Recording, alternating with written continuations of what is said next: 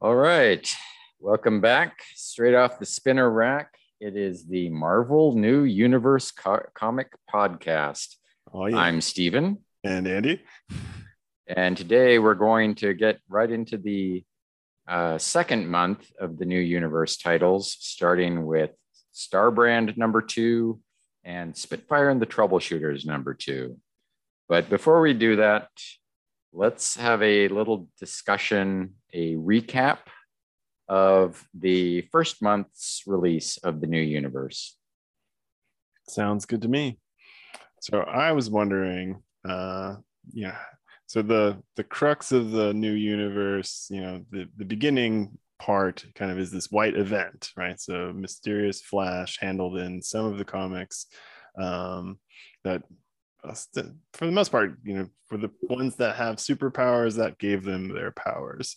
So how do you think they handled the white event in the round one? So the white event is as I think we said, it's more visible in the promo material than in the comics themselves. Several right. of them, it's sort of off screen, or remember that thing that happened a few weeks ago, or yeah, or it's mentioned on a television set. And in fact, one we'll get to later today has sort of suggests that maybe that it's more broadly, you know, working behind the scenes that we just haven't seen so far. But I think I still like the idea of like an inciting incident, you know. Event that really kicks things off. I didn't really watch it, but I remember Smallville, I think, was described to me once as like Clark Kent arrives, but also Kryptonite comes with him, and it sort of starts things happening. And so it's not just like several isolated events. There's, you know, the hero and villain sort of coming from the same cause. That's a common trope in comics, but just several things happening, all stemming from this sort of neutral event is that's a good way to sort of shoot off in your own direction. Yeah, that's very true. I did watch Smallville, and yeah, a lot of the early Smallville was, you know, Kryptonite falls in the Gatorade during the football game, and one guy gets some sort of powers, and Clark has to secretly stop him. And yeah. Okay, yeah, that's what I think I had heard. Yeah, so. Yeah, but that was absolutely the case. So I mean that's a good I don't know, verisimilitude. You have you minimize, you know, how much random paranormal events you have, and sort of streamline it. Now the New Universe has, I'd say, 4 to 6 that are dependent on the white event. Right. A couple where it doesn't really seem to be involved, and a couple where it even if it that are completely outside. Like Merc doesn't really have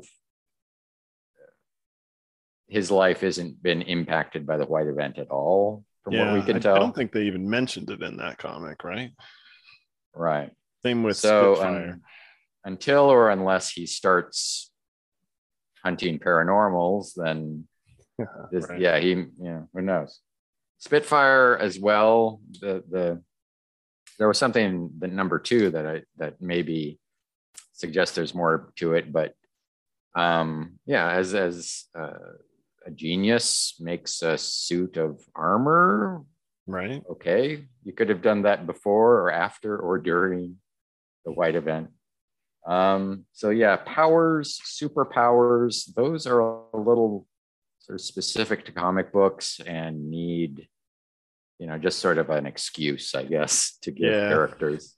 Something sort of plausible or, you know, mysterious enough that people don't have to scratch their heads too much about it.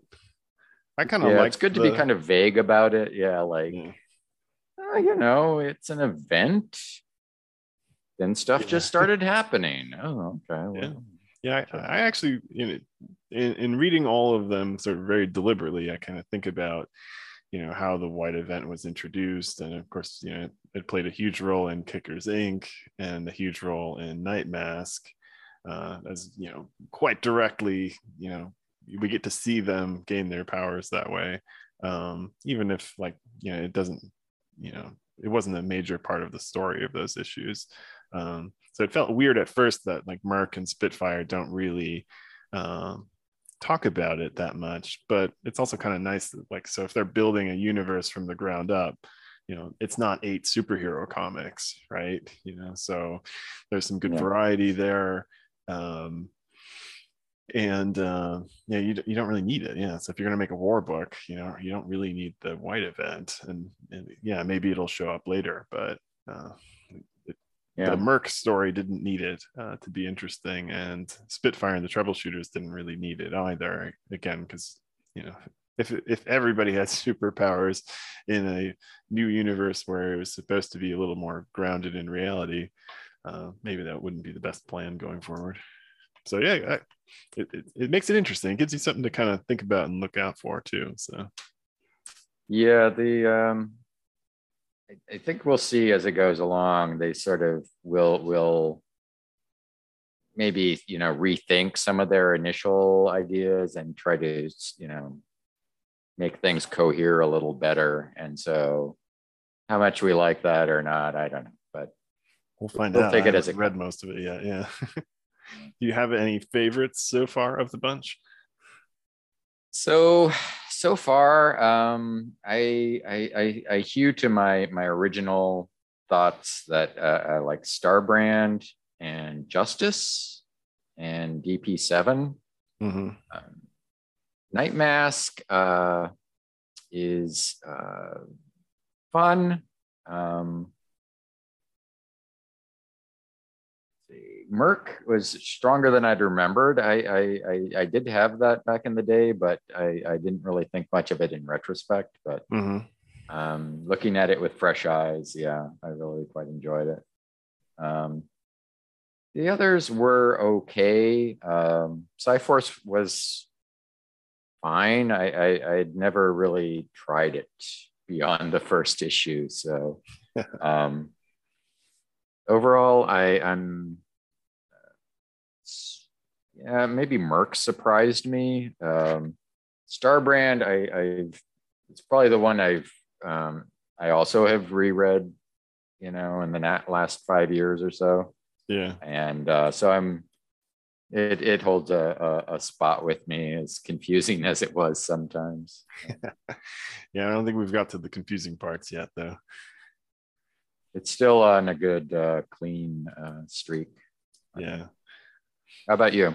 Yeah, I agree. I knew Starbrand and DP7. I had read those before most of the way, and so I enjoyed them and still do. I really like all of the ones were good comics, right? So there was better and there was worse, and the art ranged a little bit, but yeah, like really all 8 were fun and worth reading, I think. You know, if we ranked Kickers as one of the weaker ones, it's just, you know, it's hard to tell a good football related comic, honestly, I think. So for me, I think, how would we have released these? Because part of what I was I had sent you like a list of like how the original Marvel universe was released, and it's like Fantastic Four is alone for like 6 months, and then you get 1 or 2 titles. Spider-Man comes in like a year later. So by 2 or 3 years in, you've got maybe 8 titles. Yeah. No one dumped them all at once. So for me, you know, I think you have 2 or 3 solid ones in here. I mean, say Starbrand and DP7 and, I don't know, Merc maybe, or Justice. For me, I would add Justice. I think, you know, that first issue was pretty good. And then you could have like a mini or an anthology title, because like Kickers, you know, if that was like the only issue you read of it or something, you'd be like, okay. Yeah. And like, you know, there were companies had like a tryout title back in the day, where they'd try 2 or 3 things, you know, months of something and see if people picked it up. And for like Nightmask, Kickers. Those would be like, you know, you could try it out and see if people like them or rotate them in and out. Spitfire and the Troubleshooter seems like a, its pacing is like a 4-issue miniseries, maybe. Right. Like come to the conclusion of, you know, like you'll get your revenge. With the businessman and, then, and revenge, figure out what happened to your father. And like could kind of call it quits from there. Yeah. Then as far as open-ended and like how much we want to see the next one, I'd say Justice and Starbrand maybe for me is like, oh, I got to find out what happens next. You know? Right. Whereas, you know, Merc was good, but it really kind of came to a conclusion, and unless you're really excited about his family drama. And I'm sure he'll go on hopefully, missions, it kind of leaves you thinking, like, is he just giving up this Merc lifestyle and going to do like domestic comedy now? It would be not sure I'll come back for that. Big switch out. That would be impressive. Yeah. He's going to like more... Latin American countries and killing everyone, but sure, yeah, I'm there. But you know, he does it just to get out of babysitting duties. Sorry, Scotty, I can't come back to another game. It's at least 60 minutes need to get them in. Libya is calling. Yeah, I think looking at these through the lens of some '80s nostalgia also improves them. You know. Yeah, it really feels like another world now. That's why when we talked about like if we would reboot them, would it in present day or past tense? I mean, for me, it's so associated with the '80s that I would still favor like, you know, more adventures set in that time frame. Right. I think most of them you could. Update to the present day. I mean, there's not much that is stopping, you know. True. It isn't. Yeah. But I don't know. Maybe Spitfire. That's like, for me, that's a very sort of caught between, you know, the time. It's like it should have been like a cyberpunk kind of thing, or you know, yeah, it really should have been more like tech, more like engineering kind than really computers. So yeah, it definitely didn't go in that computer hacking, digital, you know, AI kind of realm. It's more, you know, dad built a robot suit. So yeah. Cybernetics, I guess, it was just, I don't know, a few years after $6 Million Man or something. So this was still kind of a popular thing in people's minds. Yeah, and I think a lot of the creators were sort of more old school editors who've been doing comics for a long time too. So we might not expect them to be like thinking about like cutting edge stuff. That's actually a good point. Be more really nice classic versions or reinterpretations of, you know, superhero stuff. Yeah, we were talking about the creators, and like the new universe was just sold as like a complete Marvel invention. Yeah, there's no one on the cover that's like, oh, created by so and so. Even these well-respected, you know, Archie Goodwin and Walt Simonson, if you dig around a little, but they're just, you know, in the bullpen bulletins, it's just Marvel presents these new creations. And we would call that an IP farm, I guess, today or something, but. Yeah, I guess. So apparently behind the scenes, there was a hope to have real A-list creators on these titles, which, you know, could have only helped. And what we've got is kind of a lot of B-list. And, you know, there's two ways to have a B-list, which is you can have the older guys who just sort of been around and no one's really that excited by their work. Or you can have like a lot of fresh-faced kids who are doing like a tryout, you know. And maybe if they'd have teamed those up, so you have like an experienced writer and a fresh artist, or right. you have, you know, a new writer and an experienced artist. That might have helped kind of jazz things up a little. But yeah, just this was one of the problems that they have by reputation, is that they were, you know, not given the best art and writing teams to start with.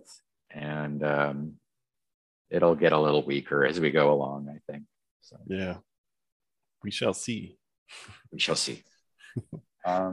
Or read.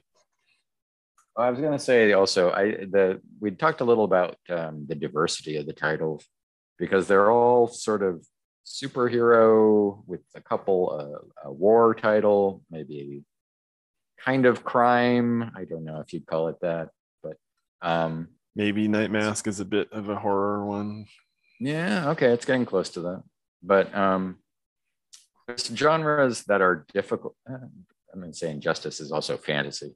You know, genres would be difficult to do, like Western or a science fiction title, because of this, like, you know, in the current day, yeah, real world thing that they've got. So, yeah, there's definitely a more science fictional underground to it, but. Yeah, they've limited themselves with, like, their self-imposed limitations. They've limited themselves with their self-imposed limitations. Anyway, yeah. But I had not really thought of the diversity of sort of reading ages. Mm. As I said, like, Spitfire feels like aimed at slightly younger teens. Right. Whereas Merc is obviously aimed at a more mature crowd. And probably Justice, too. Justice a little... The two where we were thinking about kill counts. Yeah, that's true. I mean, there's books where no one's killed. So, yeah, you really get a range, or one person, the inciting person. Right. And so, yeah, that's interesting to me that you have... I would have expected a line of books to all be sort of aimed at the same audience. And whether they meant to or not, I'd say they weren't. Yeah, it's hard to know. It could certainly be intentional, as Marvel at the time was kind of diverging into having like a kids line and a create, you know, some separate branches kind of thing, like their magazines and such, but. So well, anyway, a bunch of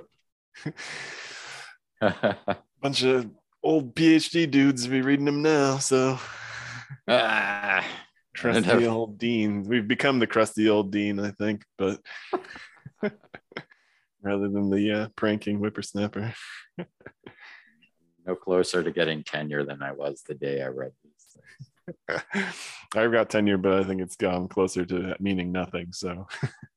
That's a different political discussion, though. Okay. All right.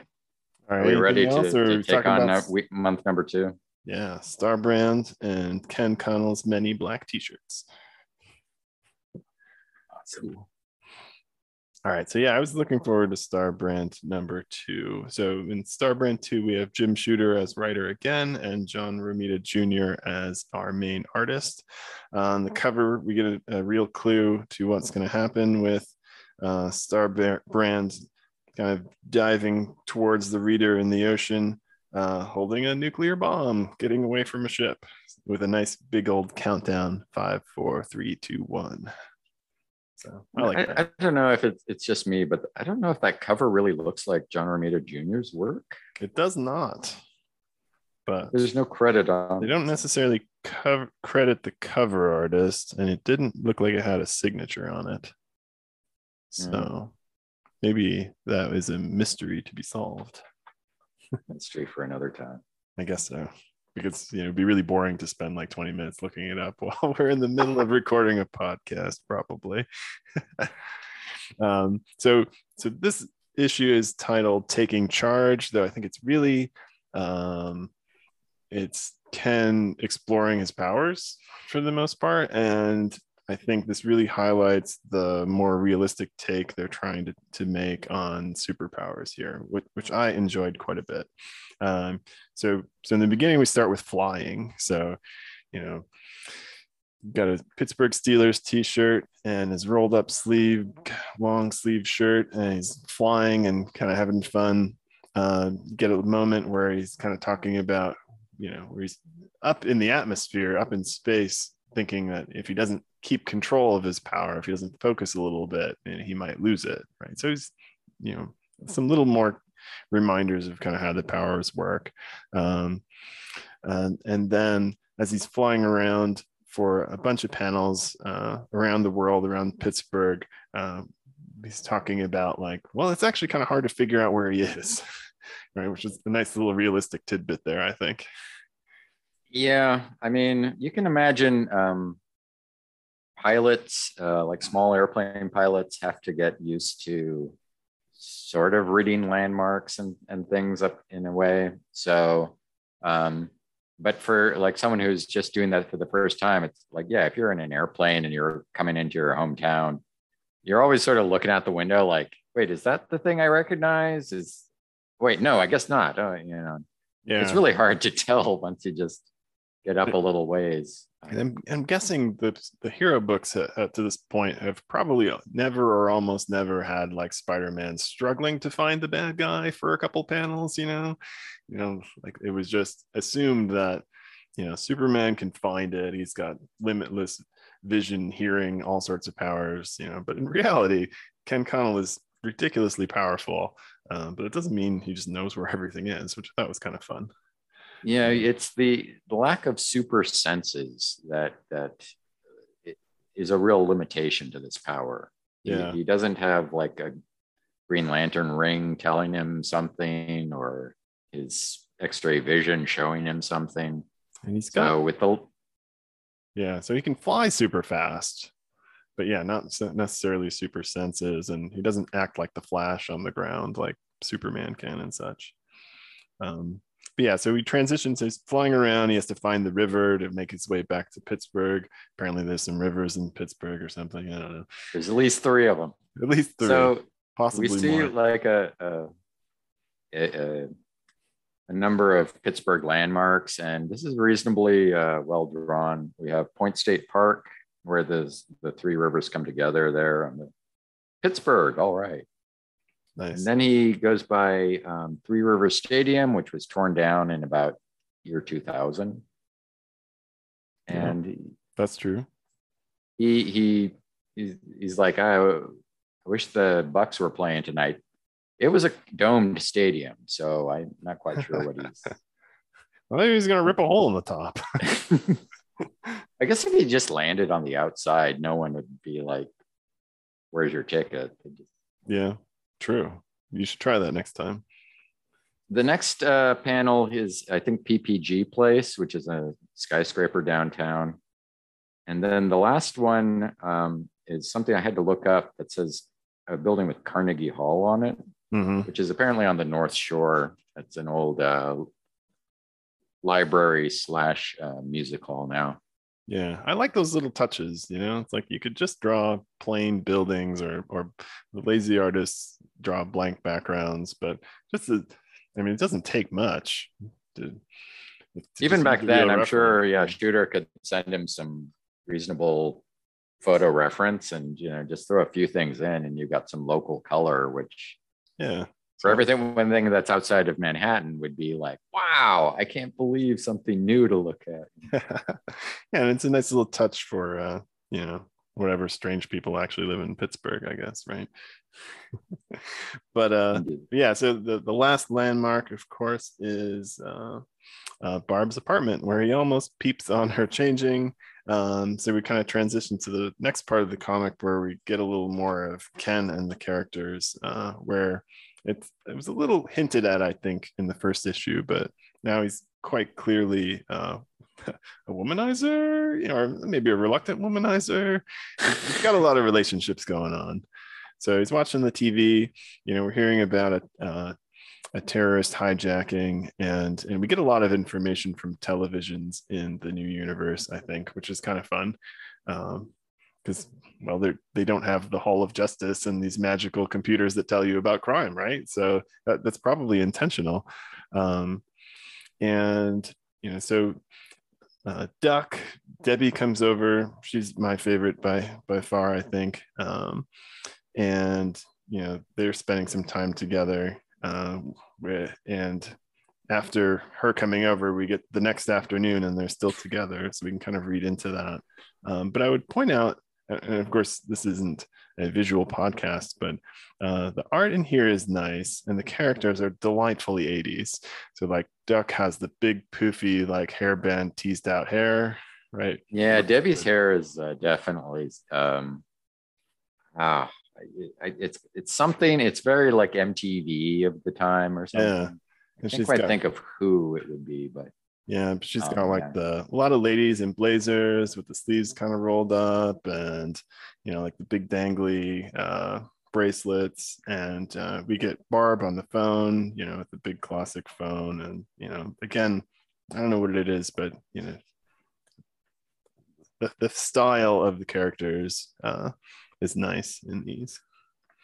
But yeah, so Debbie came over basically because Myron was looking to track down Ken Connell for some mysterious reason. So on the next day, they kind of drive to meet Myron, who is our junk collector guy / therapist. You know, he runs like a support group of some kind, which they kind of hint at. But what's interesting is that he's kind of shirtless working on a truck and talks about how electric cars are the future when the next oil crisis comes. I'm trying not to date this episode, but wow, seems to be happening. But then also he brings him on the nose. Right, he brings him straight into his house where everybody's all there gathered. So like, were they just waiting for him to show up and he was just in his yard tinkering and everybody else is just hanging out? But we get a nice look at another group of characters, which have a lot of like cool 80s style to them too.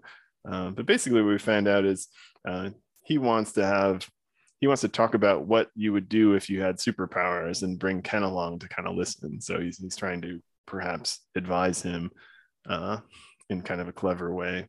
Ken's not really excited about it, so he tries to walk off a couple times, and he runs into Janet, who is implied as an ex-girlfriend as well.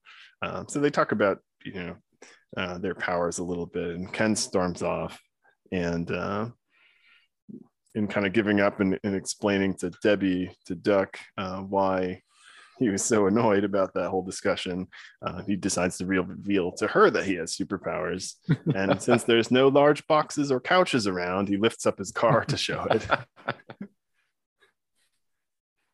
You know, they're making such a point about, you know, like the structural integrity of the things that Superman lifts up in Shooter's editorial. I'm not sure you can lift up the whole car by the door and the like that frame part there, but okay. I feel like you could, but you might put a nice good dent in the bodywork doing that.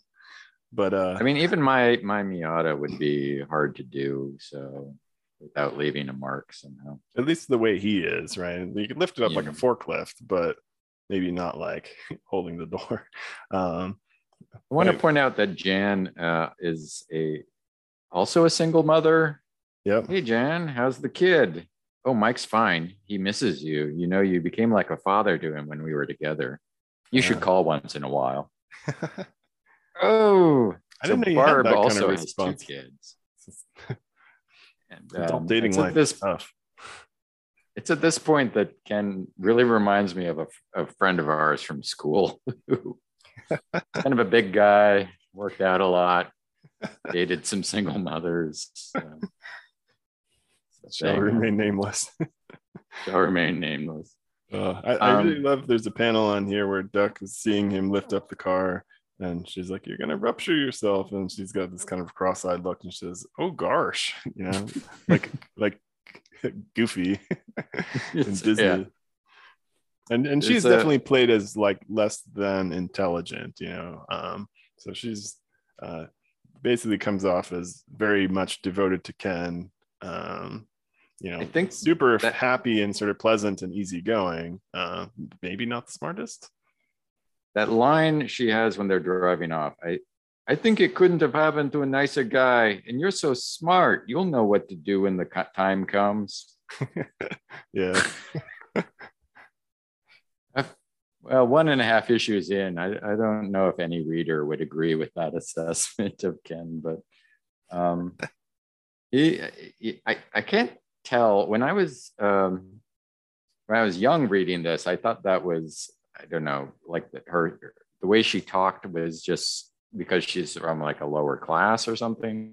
But I almost wonder now if it's supposed to be a Pittsburgh accent. It's definitely. Okay. There is one, but she doesn't use any of the normal signifiers we have for it. So okay, I don't know. Yeah. But you don't appear to have developed one yet. I hope not. Well, it's nice. I don't know. But so we get some more television afterwards. So another night with Duck, really. So he drives off, and we kind of get the next morning again, and she's in a robe making him breakfast. So you know they are close. So talking the hints about keep getting stronger here. Yes, it's pretty fairly blatant. So the ship is still being held hostage. The ship Ajax.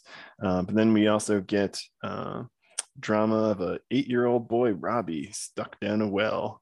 And I knew there was a famous 80s kid stuck in the well, but I think that was actually a year later in 1987. So really? Baby Jessica or something? Yeah. So this should predate Baby Jessica if I got my timing right. So maybe it's more of a Lassie kind of Timmy stuck in the well kind of deal.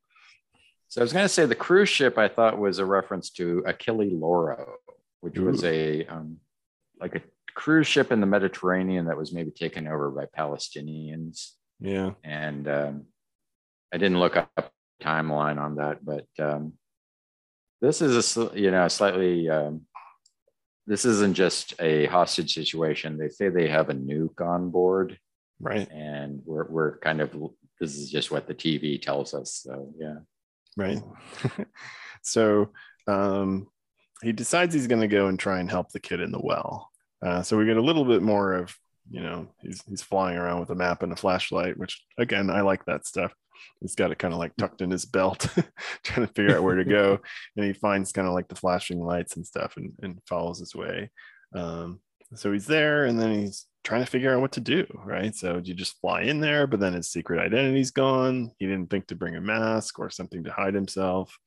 He goes with the old superhero trope of, what if I tunnel through the earth, right? Just plow into the ground like Bugs Bunny and tunnel his way there and nobody will see him kind of thing.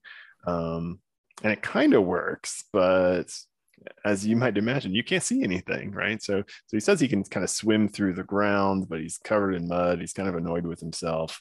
But yeah, like he doesn't know what he's doing. He doesn't know what he's doing at all. And he really seems to hate mud too. Yeah. He does hate mud for a motocross guy. That seems a little unusual. But I don't know. Maybe that's his everyman quirk kind of thing. So as he's still struggling to kind of figure out what to do and not rescuing the kid whatsoever, we get our Spitfire cameo. So we get a crossover. Yes. Max rolls in and basically just zooms down. Grabs the kid and zooms back out like it was no big deal. So Robbie is in fact saved. Of course, Jenny Swenson is obscured in the suit, so people don't see her. Everybody cheers and Spitfire flies off. And of course, this piques Ken's interest though. And so he flies covered in mud. Or actually, no, he doesn't chase them down just yet. Right, he tags along behind him. Yeah, so he's kind of watching. Yeah, I see. Yeah, so he's kind of watching, but doesn't quite interrupt them yet because he has a shower to get to. he sees Jenny getting out of the suit, and we have more. All right, a girl in that thing. Okay, well that's not too bad. Redhead. Nice body. Okay, Ken. Kind of embarrassing us with the thought balloons. Yeah, Maybe if he wasn't so muddy, maybe he felt a little self-conscious. I must look pretty stupid covered with mud. Right. So he is sleeping with Doc. He's still calling Barb and letting her know that, you know, he's still there. He's not trying not to neglect her. He's fantasizing a little bit about Jenny Spitfire. And then when he gets home, he thinks that he needs to call his ex. So that, you know, Janet can tell him about the rest of the discussion that happened around what would you do with superpowers, right? Because he was just kind of thwarted and, you know, doesn't really know what to do. But they end up talking about the terrorists on the cruise ship again. And so he decides that, you know, the right thing to do is to go and try and save them then. So, yeah. Yeah, I mean, so the advice she gives him, I guess, is that you'll know what to do when you do have, you know, right, when the time comes or something. That was the same as Duck's advice. So that's right. Yeah. Go with your gut. So thankfully, yeah, he has enough lady friends to ask advice from. He's not at all interested in Myron, his man friend's advice. So admittedly, Myron is a little bit of a weirdo. We don't quite understand him yet, I don't think. Yeah. We still don't have any backstory on like Myron and Ken, and they grew up together. Why would you tell this guy the like biggest thing that I don't know? Yeah. So, onward and up. So he manages to locate the cruise ship by following like a government plane, like a spy plane off the coast. So he gets sort of a plausible way to locate it. And then he's kind of surveying the ship, right? So he's trying to figure out, like, okay, so I'm here. Now what do I do? How do I stop these people? And, you know, I like this part again, because this is sort of dealing with the powers, right? Flying is difficult. You know, saving people is complicated. And even punching bad guys. So we have our stereotypical Arab turban wrap wearing, I'm sure there's a better term for that, but I don't know it, terrorists. They specifically call them Muslim terrorists. Yeah. So there you go. So, yeah, they are. This is why I say they have that sort of, at the time, like a Palestinian terrorist group would be dressed like this in a movie or something. Yeah. If I was clever, I should have taken the Arabic looking text that they put in here and see if I could figure out if that's real. But anyway, so the first guy, Goon, he basically grabs the gun away and elbows him in the side. And then he's like, oh, Lord, I forgot how strong I am. I hit it too hard. So he's bleeding. He's got a broken arm, shoulder, maybe some ribs. So the guy's kind of like crumpled. And he's almost like disgusted. He feels really bad about how much he hurt that guy. Yeah. Well, and I think that's fair, right? Like, he's not just, you know, you don't all of a sudden become Batman and like feel comfortable like breaking somebody's elbow and fighting goons kind of thing.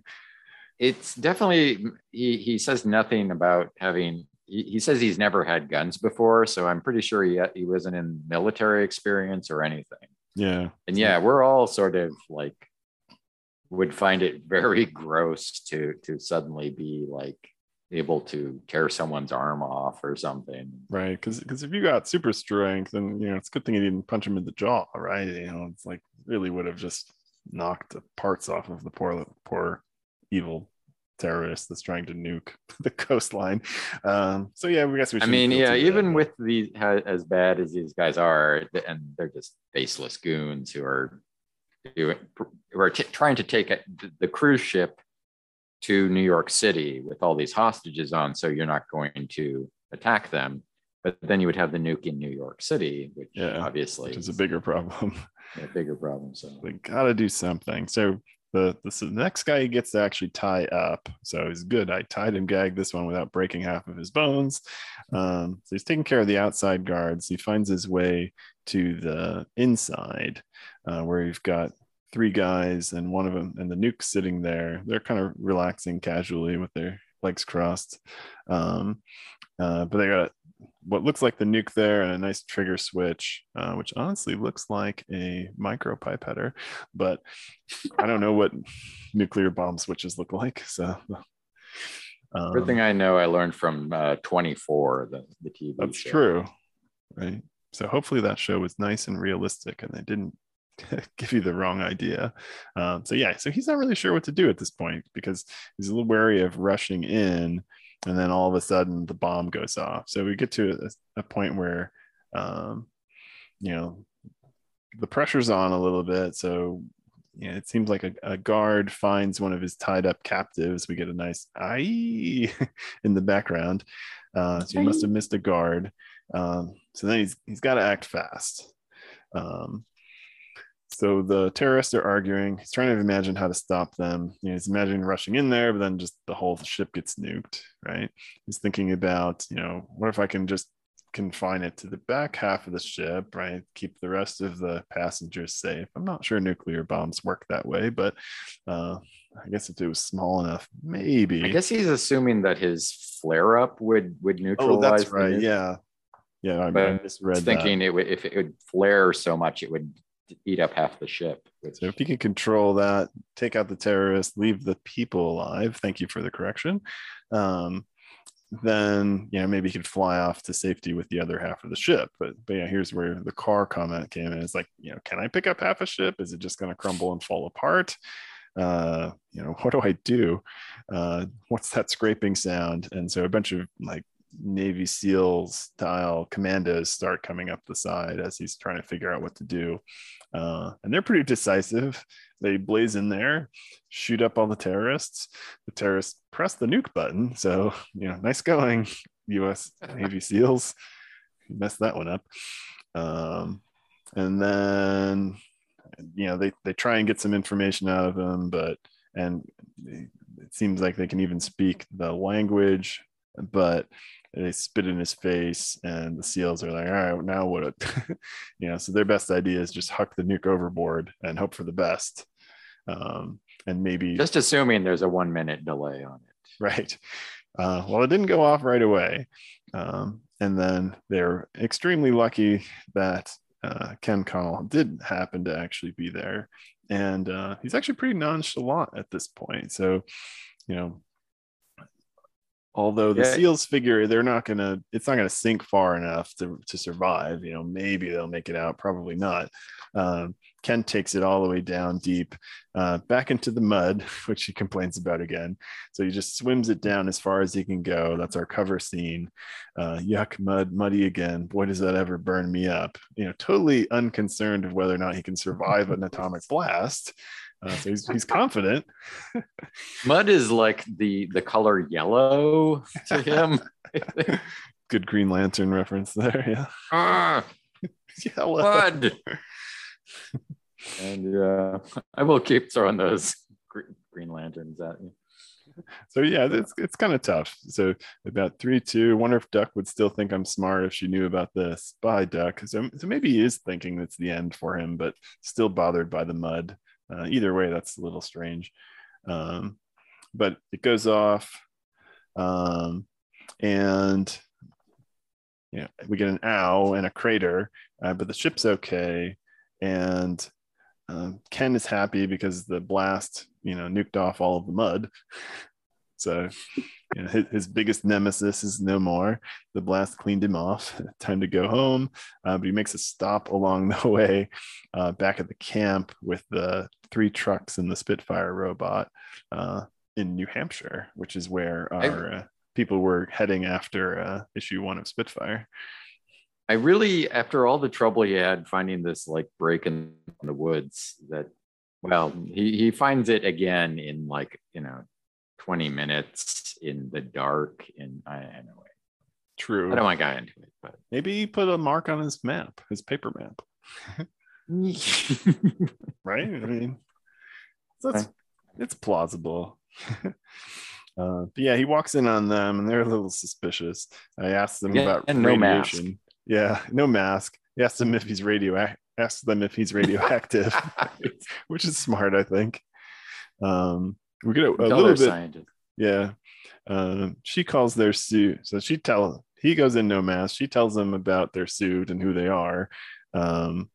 Notice that it's a different title than in. Yeah, that's what I was going to say. Like, she calls it in this issue, the Man Amplified Construction Suit, MACS, where usually in its own title, it's MAX. Man, yeah, that's maybe an earlier draft. Yeah. But you'd think coming out at the same time that it would be synchronized, but maybe different editors, maybe. Yeah. So he kind of gives them a warning that, you know, just be careful out there, you know, unintended consequences of, you know, having these sort of powers and situations and such. And they're like, hey, where the hell are you going? You're going to answer some of our questions. Then he intimidates them by, you know, crumpling a wrench up into a ball and flying off. So clearly he's out of their league in terms of powers. And he kind of wanted them to know it a little bit. So then we end with the television, and the government has covered up anything about what happened. And like, oh, maybe a grenade went off, and there was some reports of an explosion. Don't mind all the deadly radiation. But that's the end of Starbrand #2. This is a lot about finding his powers, and all we get for next is Close Encounter is the next issue. Close Encounters, yeah. That, I mean, it's interesting because on the one hand, it's annoying how like he dumps his first issue girlfriend and is like suddenly down with Debbie and maybe flirting with Jenny Swenson, and I don't know what all. I can't tell if some of that is like the time at the time, the 80s, where it still had a lot of like post-70s liberation. Yeah. So yeah, there's like that, I'm a rambling guy, I just gotta keep going. Yeah, whatever, dude. They do play him also, as if he cares about all of them. It's interesting because it's like, it is more realistic than like Spidey being hung up on Mary Jane, or God knows Clark mooning for Lois, for even though she's a jerk to him all the time, for like 7 years. This is like a tall, good-looking young guy. I mean, even if he didn't have superpowers, he would be kind of hard to pin down, I'm guessing. Yeah, and then he's got a past, right? He's got past relationships. He's got a variety of people he knows, not just like one buddy and one girlfriend. You know, like a lot of girls will have and stuff. And so while it's a little annoying in the sense of like he's kind of moralizing to like Spitfire with, you know, you got to be, you know, careful about what you're doing and everything. It's, on the other hand, he's, you know, not very respectable in his personal life, and it's kind of true. So yeah, like on the one hand, I relate to him, but on the other hand, I lose some respect for him as well. So yeah, it's got a little bit of flaws. But yeah, moral ambiguity, I wrote down. That's the I got out of it. Yeah, I could see that. Yeah, on the whole, I think it was a good issue. Like, you know, if this is like the superhero comic of the new universe, you know, and they're exploring what superheroics would look like in the real world in 1986, right? So, you know, I think that's really what they're going for in this issue is, you know, you get a little bit of, you know, expanding his personal relationships and learning more about mostly, I guess, the ladies in his life and how much he hates mud. But you know, I love those little details. So like the, you know, crumpling that poor terrorist with one hit. Yeah. Yeah. Thinking about it, it's almost like this is a response to not only Green Lantern, but Superman. And it's like a Shooter's thesis on DC heroes. Mm-hmm. And Shooter's been with Marvel a long time, but he did write for DC when he was a really young guy. So I guess it feels like he's thought about this a long time, and this is his sort of triangulation off of DC and Marvel into like a potential new direction where you have these like you know, godlike powers. All the Marvel heroes are very limited. Yeah. Some of the DC heroes have like no limitations. Right. Yeah. So he's like, you sort of combine that and show in a real world situation. Yeah. Starbrand is interesting because I keep forgetting that its connection to the White Event isn't even really brought up yet. And so it's like purely like the guy got the power, and it's much different than any of the other powers that people got in the, right. in the universe. Yeah, in a totally different league, right? Yeah, yeah. He is ridiculously powerful. And so it also, I mean, when he goes up against a nuke here, I'm thinking, I think even back then, you're kind of, you know, putting this up pretty high, yeah. you know, pretty fast, you know, it's like, what do you get? You know, Superman started, you know, being able to withstand like a bullet, and then maybe right. 10 years later, a tank, and then 10 years later, a nuke. Yeah. Or even a missile. I don't know, to like yeah. just start off with the nuke. Yeah, yeah, but we've already had so yeah it's like guess, so. Are we gonna have like a villain that can really take him down, or is it all going to be this sort of like internal struggle he's going to have? Mm-hmm. I guess yeah, and I imagine when they launched the new universe, right, of course they got, you know, before it made it to readers, there were some problems, but you know, when they're conceptualizing all these things, you know, they're thinking of this as the next big thing, like, you know, something equal to, you know, the world of Spider-Man and Fantastic Four and all those things.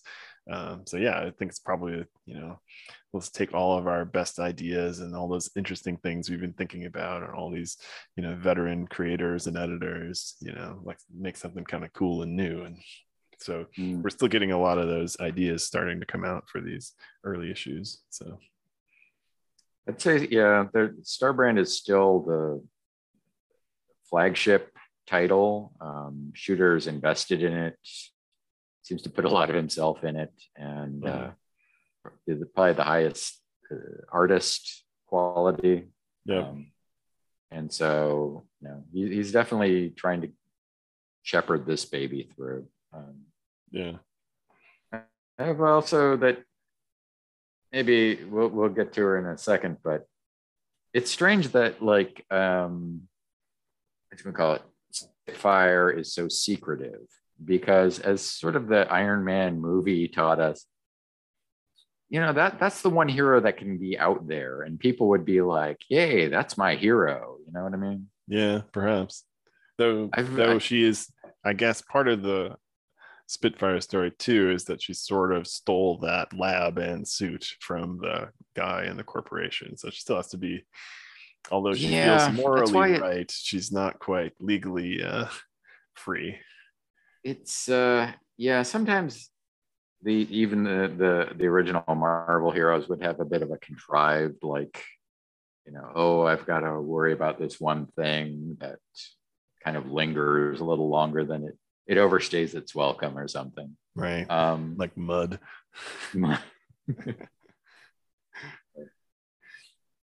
Yeah. So, do we have a grade for this one? We should have a grade for this one. I really like Starbrand. The issue was kind of interesting. It's a little atypical from superhero comic, but I like that. So I think I give the first one an A-, and I'm gonna stick with A-. I'm liking the characters, I'm liking the art, I'm liking the realistic superhero details. I'm gonna go ahead and give it all the way up to an A. Ooh, nice. I don't know why, but like it's gone from like, this is intriguing to, you know, giving us several like, here's how this would look in the real world. Here's the limitations. Here's like a character that's realistic and could have, yeah. And so even though there's a bit of like internal struggle as much as there's plenty of action, and yep. Like I say, the art and writing are top notch. So yeah, it's a good one. All right. I think go ahead. We are ready to move on to Spitfire and the Troubleshooters, number 2. Right. I feel like Spitfire and Troubleshooters was hit the stands in August 12th of 1986. And the cover has the Max armor wrestling with the turret gun of a tank. And you can't quite see him as well, but someone is down by the feet, laying on the ground. And there's a logo for the life of a troubleshooter, Spitfire versus the Death Tank. Death Tank. I feel like they called it Black Behemoth next time in the...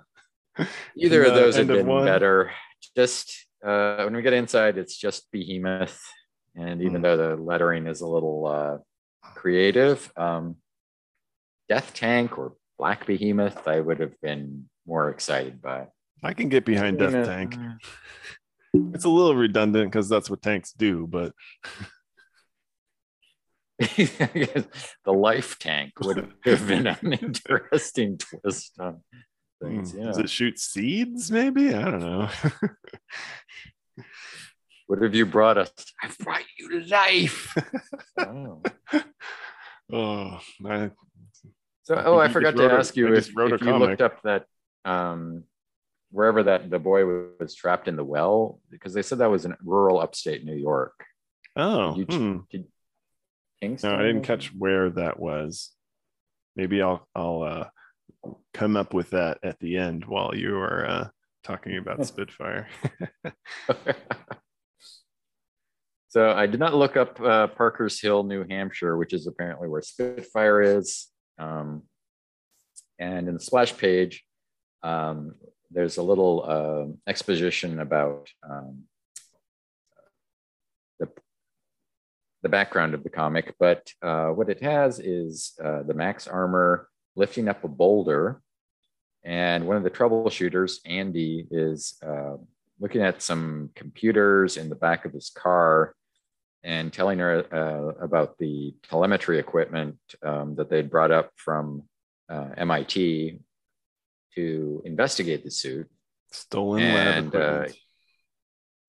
He's telling her the statistics on it are absolutely incredible. And something smells.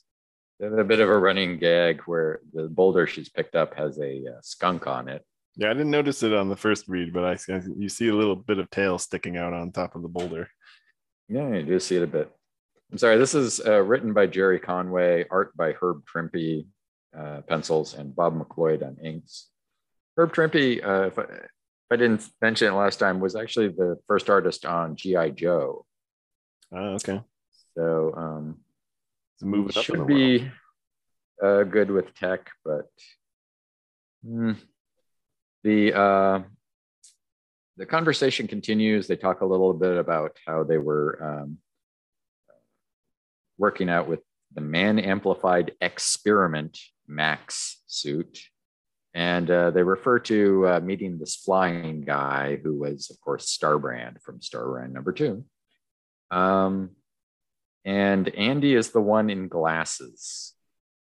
I still have a hard time telling all these guys apart.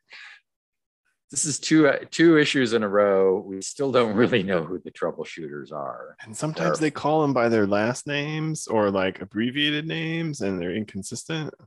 I can't do it. Yeah. It's frustrating, and I will be honest, there's the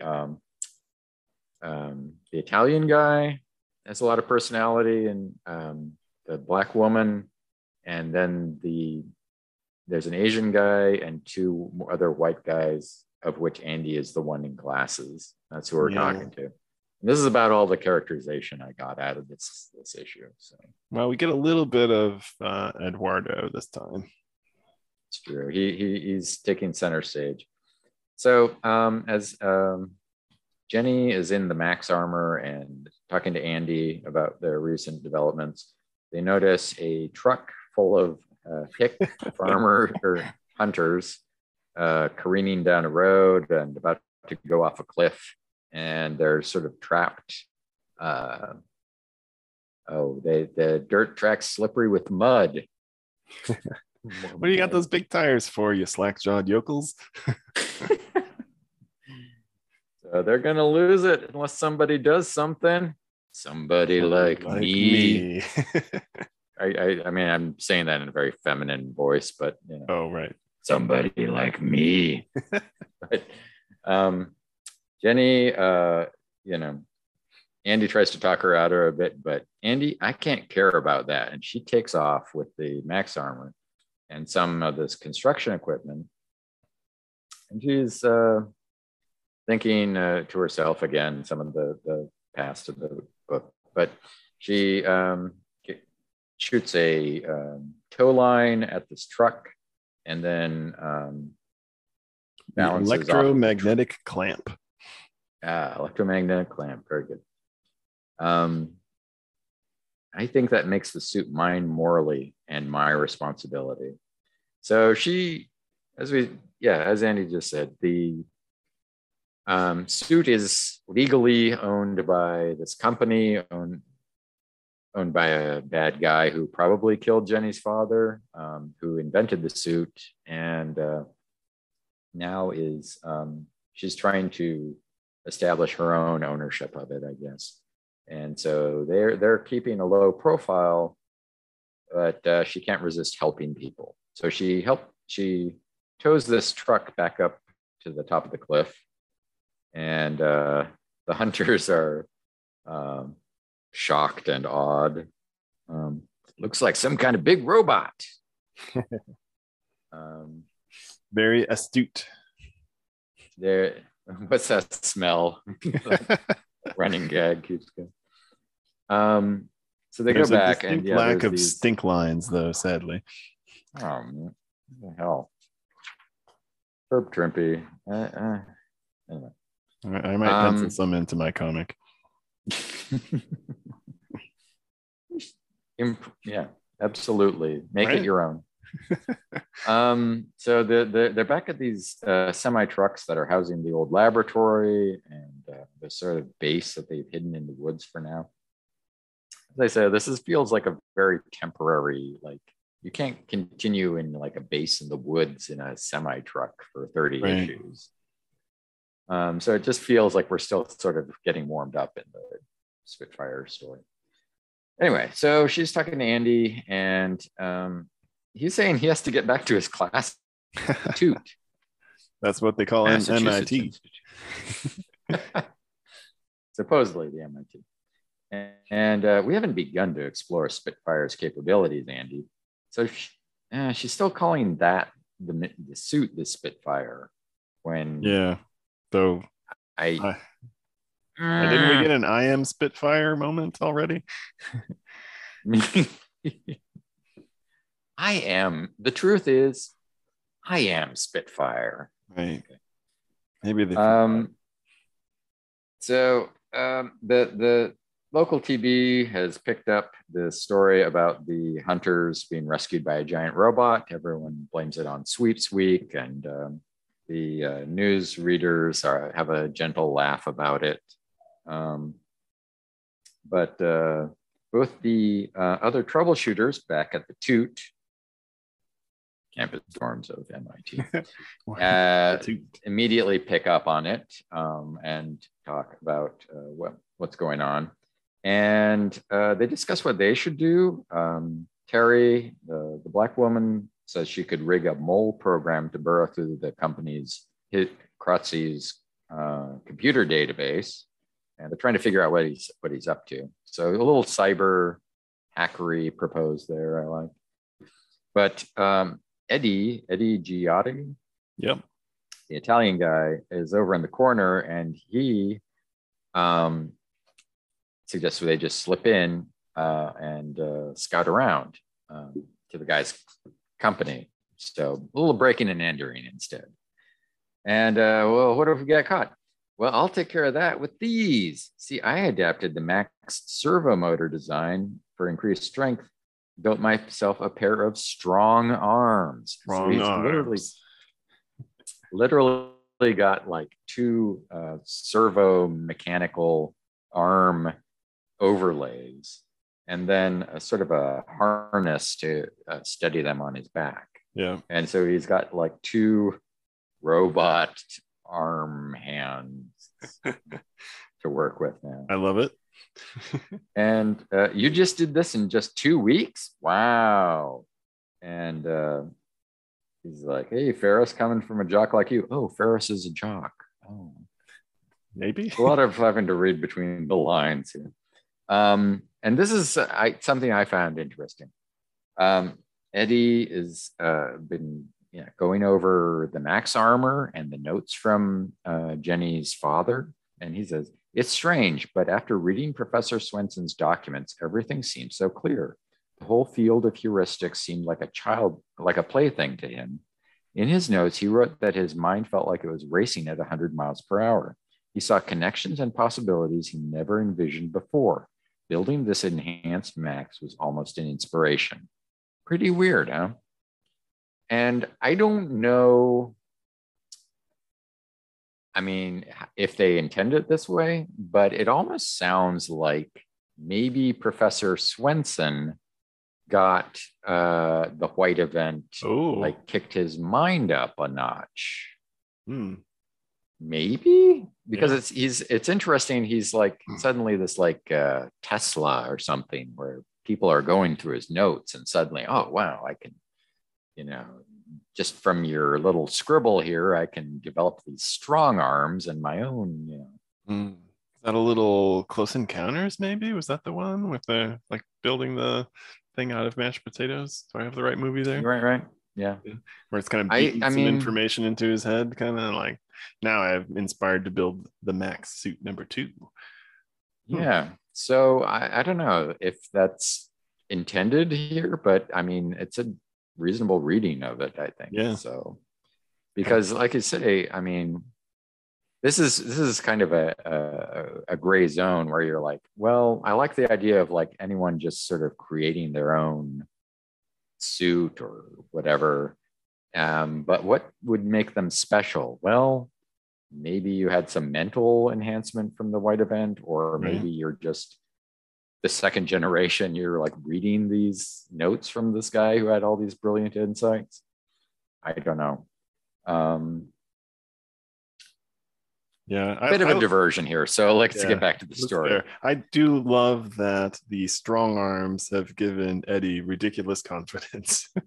It's like they're worried about breaking in, getting caught. He's like, no way, no man, I got the strong arms. He crushes a ball bearing that is like 4 inches across. Even though he never says like that the metal the strong arm is made of is somehow stronger than steel. I don't know. Well. Anyway, everything that's happened the last few weeks seems weird to me, Giotti. I thought it was just because I'm a freshman. That was Eric, the Asian guy. Anyway, so they're like, all right, let's go break into that place. Terry will rig a bypass. And Terry is thinking to herself, it's Jenny. He's got a crush on her. He'll do anything to help her. And I guess I'll do anything to help him. Oh, man.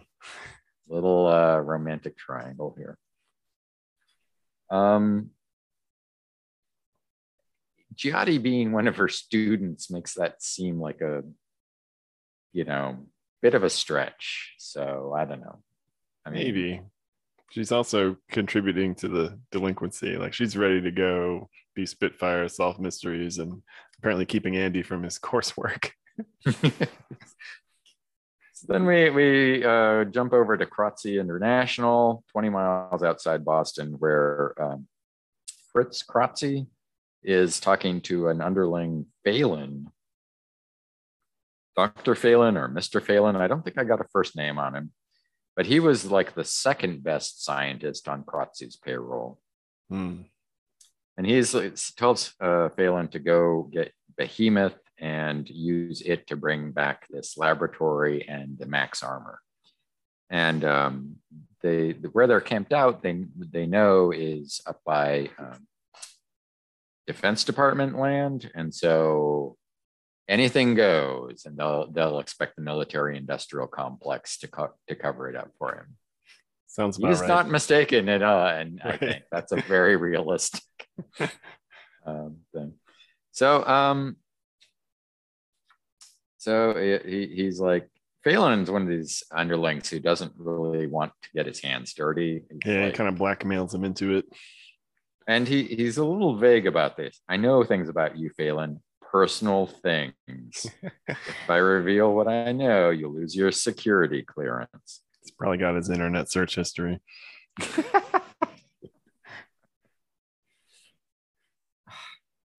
Yeah, my notes is just Phelan gay. Yeah, that would be a shocker. Oh, no, yeah, I think.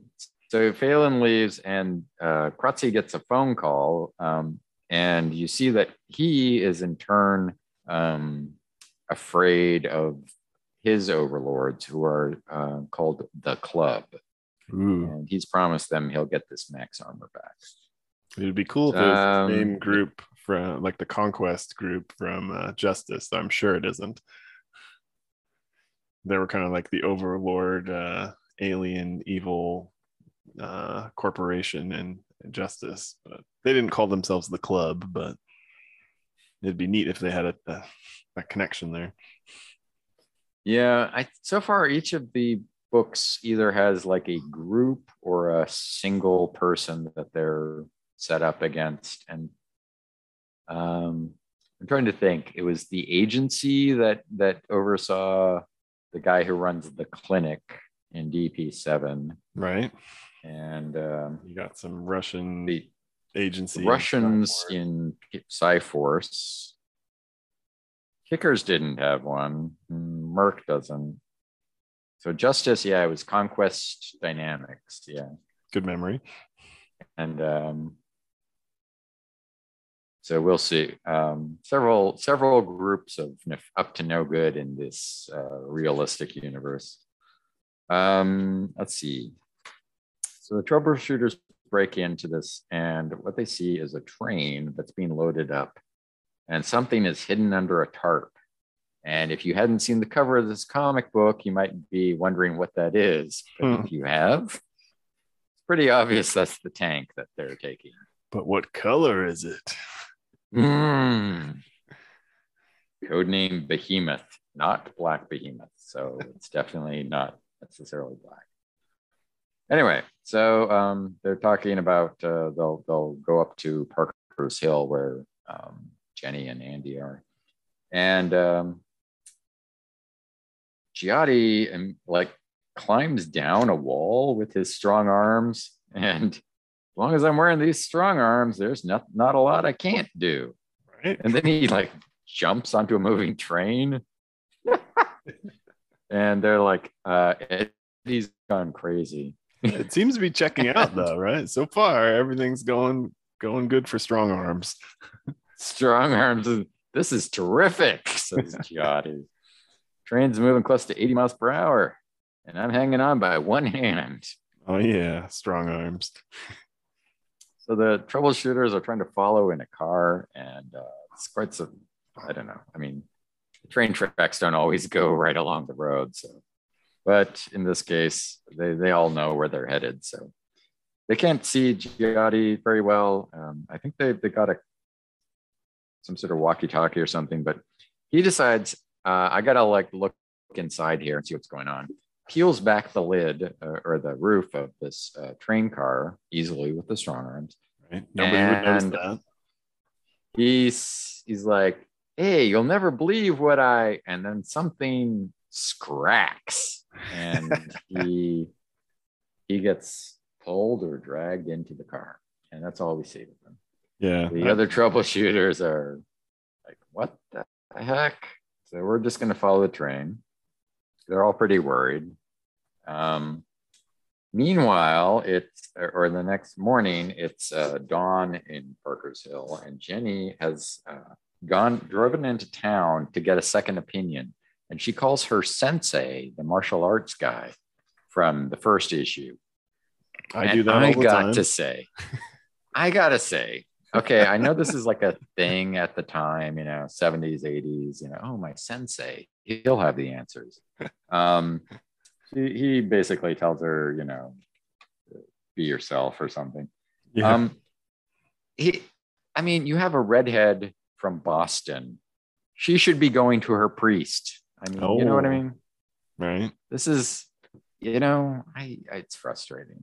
Wow. I know she's like a moved around a lot when I was a kid, and it's not like Jenny Kelly O'Hara, but still, the whole thing adds up to like Irish, Boston, Catholic, something. Spoken like a guy who doesn't have his own sensei. So you just can't understand the sensei-student relationship, I guess. I think he taught her Tai Chi, which is like the least aggressive martial art. She's scientist, like, a seeker of final truths. Her feelings bewilder her. I need advice, and he gives me fortune cookie wisdom. I mean, what did you expect, Jenny? What did you expect? She didn't even like his advice. So, and we're.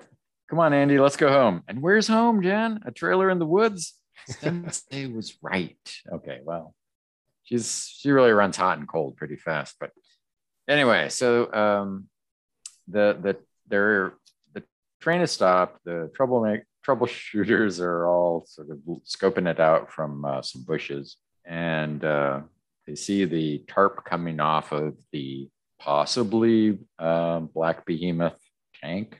Death Tank. What? On second thought, if this isn't a dream, I don't want to know it. So it's still like off screen. Yeah. For some reason. So Jenny is driving with Andy back to their campsite, and she's like, what am I doing? And suddenly they see crashing through the woods ahead of them and basically rolling over their Jeep. The Black Death Tank, Black Behemoth. Right. And it is quite a tank, and she's pretty impressed by it. What is it? Tank, some kind of super tank. Kratzy has contacts with Defense Department. He must have developed this for them. Now he's sending it after me. So as it has her in their gun sights, and but she runs off, and they're missing. The shells are missing her.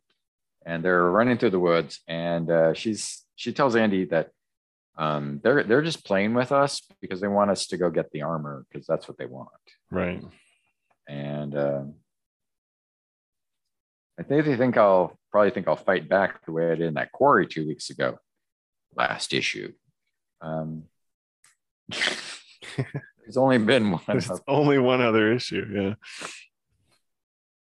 She gets back. Dad didn't build Spitfire as some kind of super war toy. So this is honestly like a reasonable, like she's, you know, her father said, don't use this thing for warfare. Don't use it to fight things. And that's, you know, what keeps coming up. So there's a bit of conflict in her with that. So she gets back to the trucks, and the troubleshooters are there, and they tell her that Jotti's been captured and everything that's going on with that. So we switch over to Phelan, who's in this train car controlling remotely this tank. And Giotti is over in the corner, beaten up pretty well, as he says. Yeah. Yeah.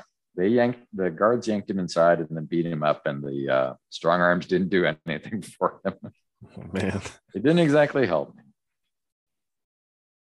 What a jerk. I thought I was some boy genius. Oh, wow. Yeah, it's... no longer able to impress the girl after he screwed that up. Yeah. So Phelan's fighting this... controlling the tank, trying to fight Jenny. She's in the Max armor now. And he's a little rougher with her, but still they know this thing has a lot of... they can shoot it and kind of beat it down a bit more. But there's some speaker or something, and she's he makes her an offer, you know, if you just give us the armor, give us the lab, you know, maybe we won't press charges. And out of respect for your father's memory, why, you lousy little, and then Spitfire's real superpower, which is her anger, yes, pops up.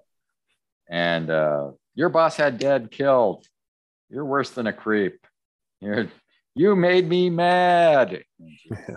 She starts ripping everything up. The troubleshooters are trying to jam the control signal or something, and yep, they can't find it. And they realize that it's going on a wire. So there's a fiber optic cable that must be pretty thin that's controlling this thing. So there's no signal to jam in the air. Yeah, I looked that up, and that's actually, they still use those for like those, you know, again, not to date this, but like anti-tank missiles and such, where rather than having some sort of sensor-based guidance system, it literally has a spool of fiber optics that follows behind them. So you launch it, and a super thin wire just goes along with it, and so that the guidance is there, so you can keep pointing your sight at where you need it to go, and it's literally connected by a line, which is pretty neat. So this may have been very cutting edge at the time, but it is still something we use. Perhaps not for tanks, though. Interesting. Yeah, it's one of those things. Terry has hacked into the strong arms controls, made them move around, which distracts the guards. And the other guys get in there and get Giotti out. He's in pretty bad shape. And, you know, they're not too happy. Phelan's not happy. He doesn't want to destroy the armor, so he's kind of fighting a difficult battle himself. And Jenny is just furious, and so she starts ripping up this tank. She finds the line. The tank has very extra senses and a pair of clippers. So she cuts the line, and then she just tosses the tank over a cliff. And it's Richard Phelan. He is going to get in trouble from Kratzy. Oh yeah. And the last thing, scratch one super tank. Let's see Kratzy explain that to the Pentagon. But then they bring Eddie Giotti in, and what they do to him? Beat him up. His ribs feel like broken glass. Before he passed out, he wanted me to tell you he was sorry he messed things up. Mm. Oh, Eddie. Jenny doesn't like stand around feeling sorry for Eddie. She's staring off into space. No more delays. No more hesitation. I'm coming after you, Kratzy. Now. Oh yeah. Next. Counterattack. Spitfire at the turning point. Oh yeah. There are two little things I think we missed as we're going along. I liked that when they're in their trucks in the lab, and she's cooking like on a wok heated by a Bunsen burner. So that was kind of nice, yeah, because they're living off lab equipment. And there's a great line in the narration when we get a clue that even Kratzy is afraid of his overlords. If Professor Richard Phelan could see his employer now, he might recognize the expression on Fritz Kratzy's face is one he knows too well from seeing it in his own bathroom mirror. Fear, naked fear. I love those lines. I did like that. Yeah, I noted that down as a good one. It's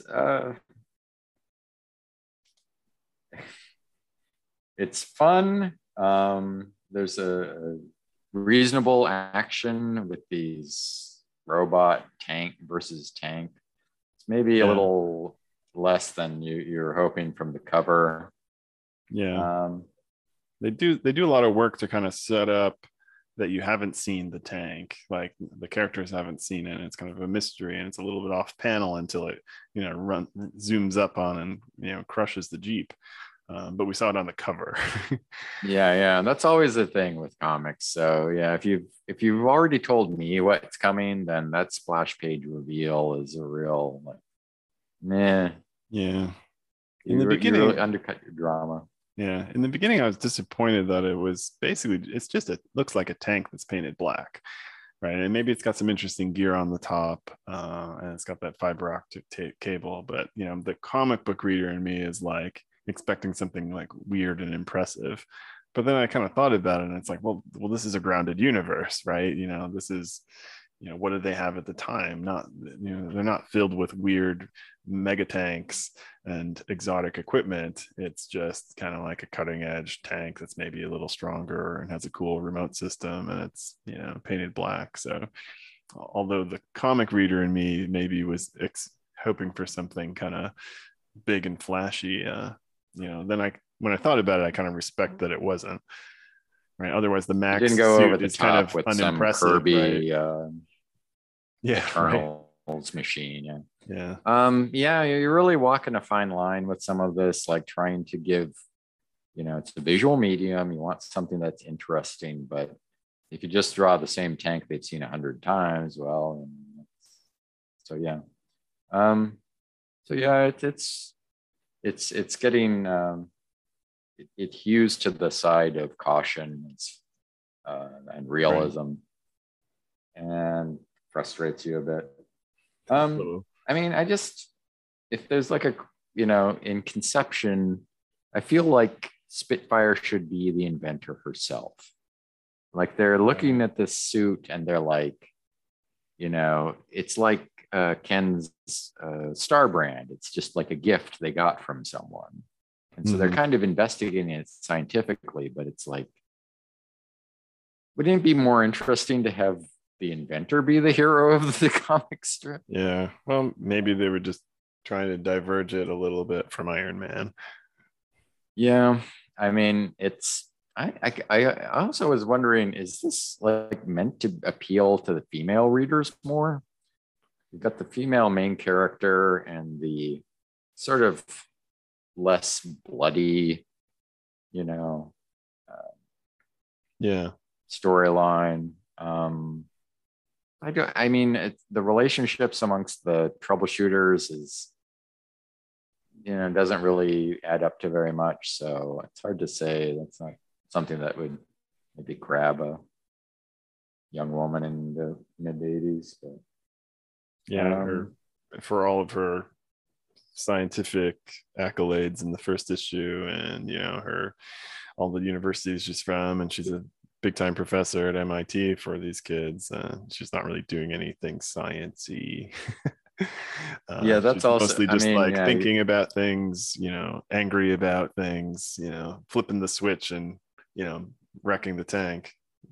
Yeah, she's not showing off her her scientific chops. She didn't even make the strong arms. Did not. Yeah, the troubleshooters are, you know, that's an interesting development that certainly I didn't see coming. I think it kind of grows from there. So we'll see. I think they're. I mean, the troubleshooters are, like I said before, you know, this is before hackers, but it's after like real genius. And you could kind of pull elements from each of those things in retrospect now and say, like, you can either have like college hijinks and, you know, cool pranks and things, or you could have, you know, cyberpunky hacking into computers and, you know, mechanical whatever, and they're sort of left with neither. I don't know how, but it's leaves it all quite flat.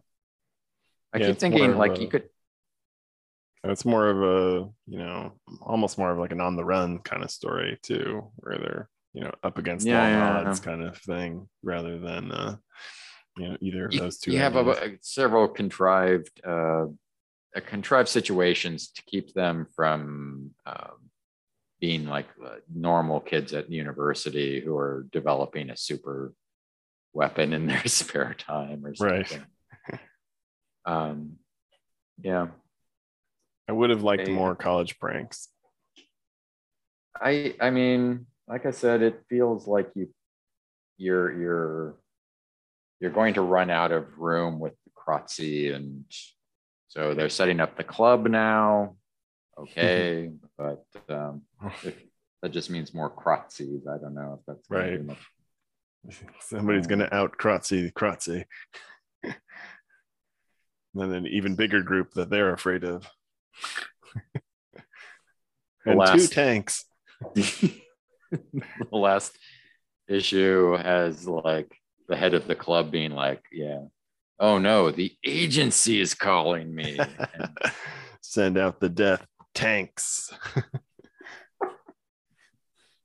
So yeah, I can't quite tell if it's like in conception or execution, but it remains flat. And I still also think if you, even at the same time, had given this to some manga artists, you would have a very cool strip where like you had five, very different personalities that were recognizable, and like a very cool mecha that they're all trying to make or something. At least some like classic manga differentiating hairstyles would be nice.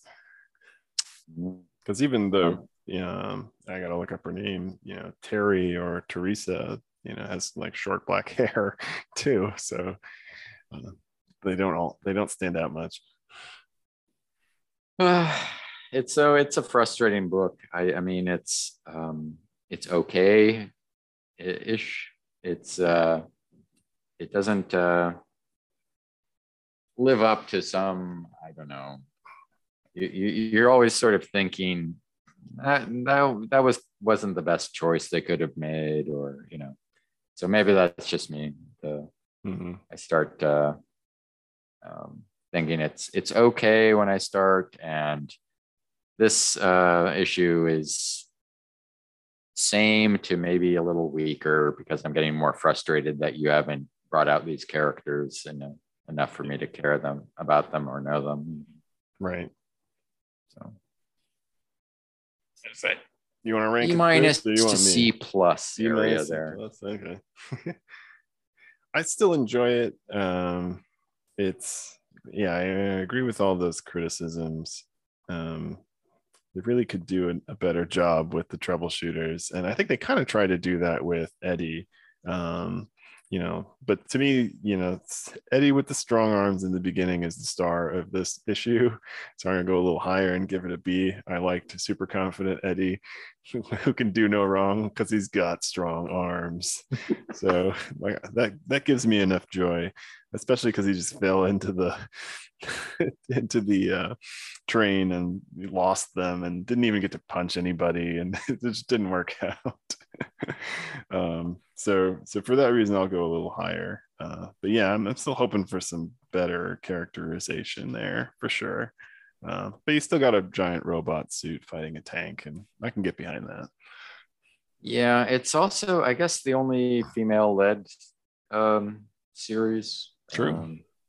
Most of the, the groups all have female members, but we have Justice, Merc, Nightmask, his sister. Yeah, but she's definitely more sidekick. Yeah. Kickers. Yeah, it's Starbrand's girlfriend and Merc's ex-wife. And... Well, it's not like there's a lot of strong female characters.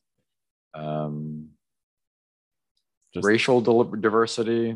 I don't know. That's probably a topic for another day. All the books, I think, have a interesting group for, if people look back at the 80s and think, whiter than white bread, they are not looking very carefully. So, I think we're still kind of in the era where you have a diverse cast of secondary characters to the main character, who is generally a white dude. Yeah. So that's something. I guess that's Wayne in Cyforce. Yeah. Because they did in fact kill the Indian.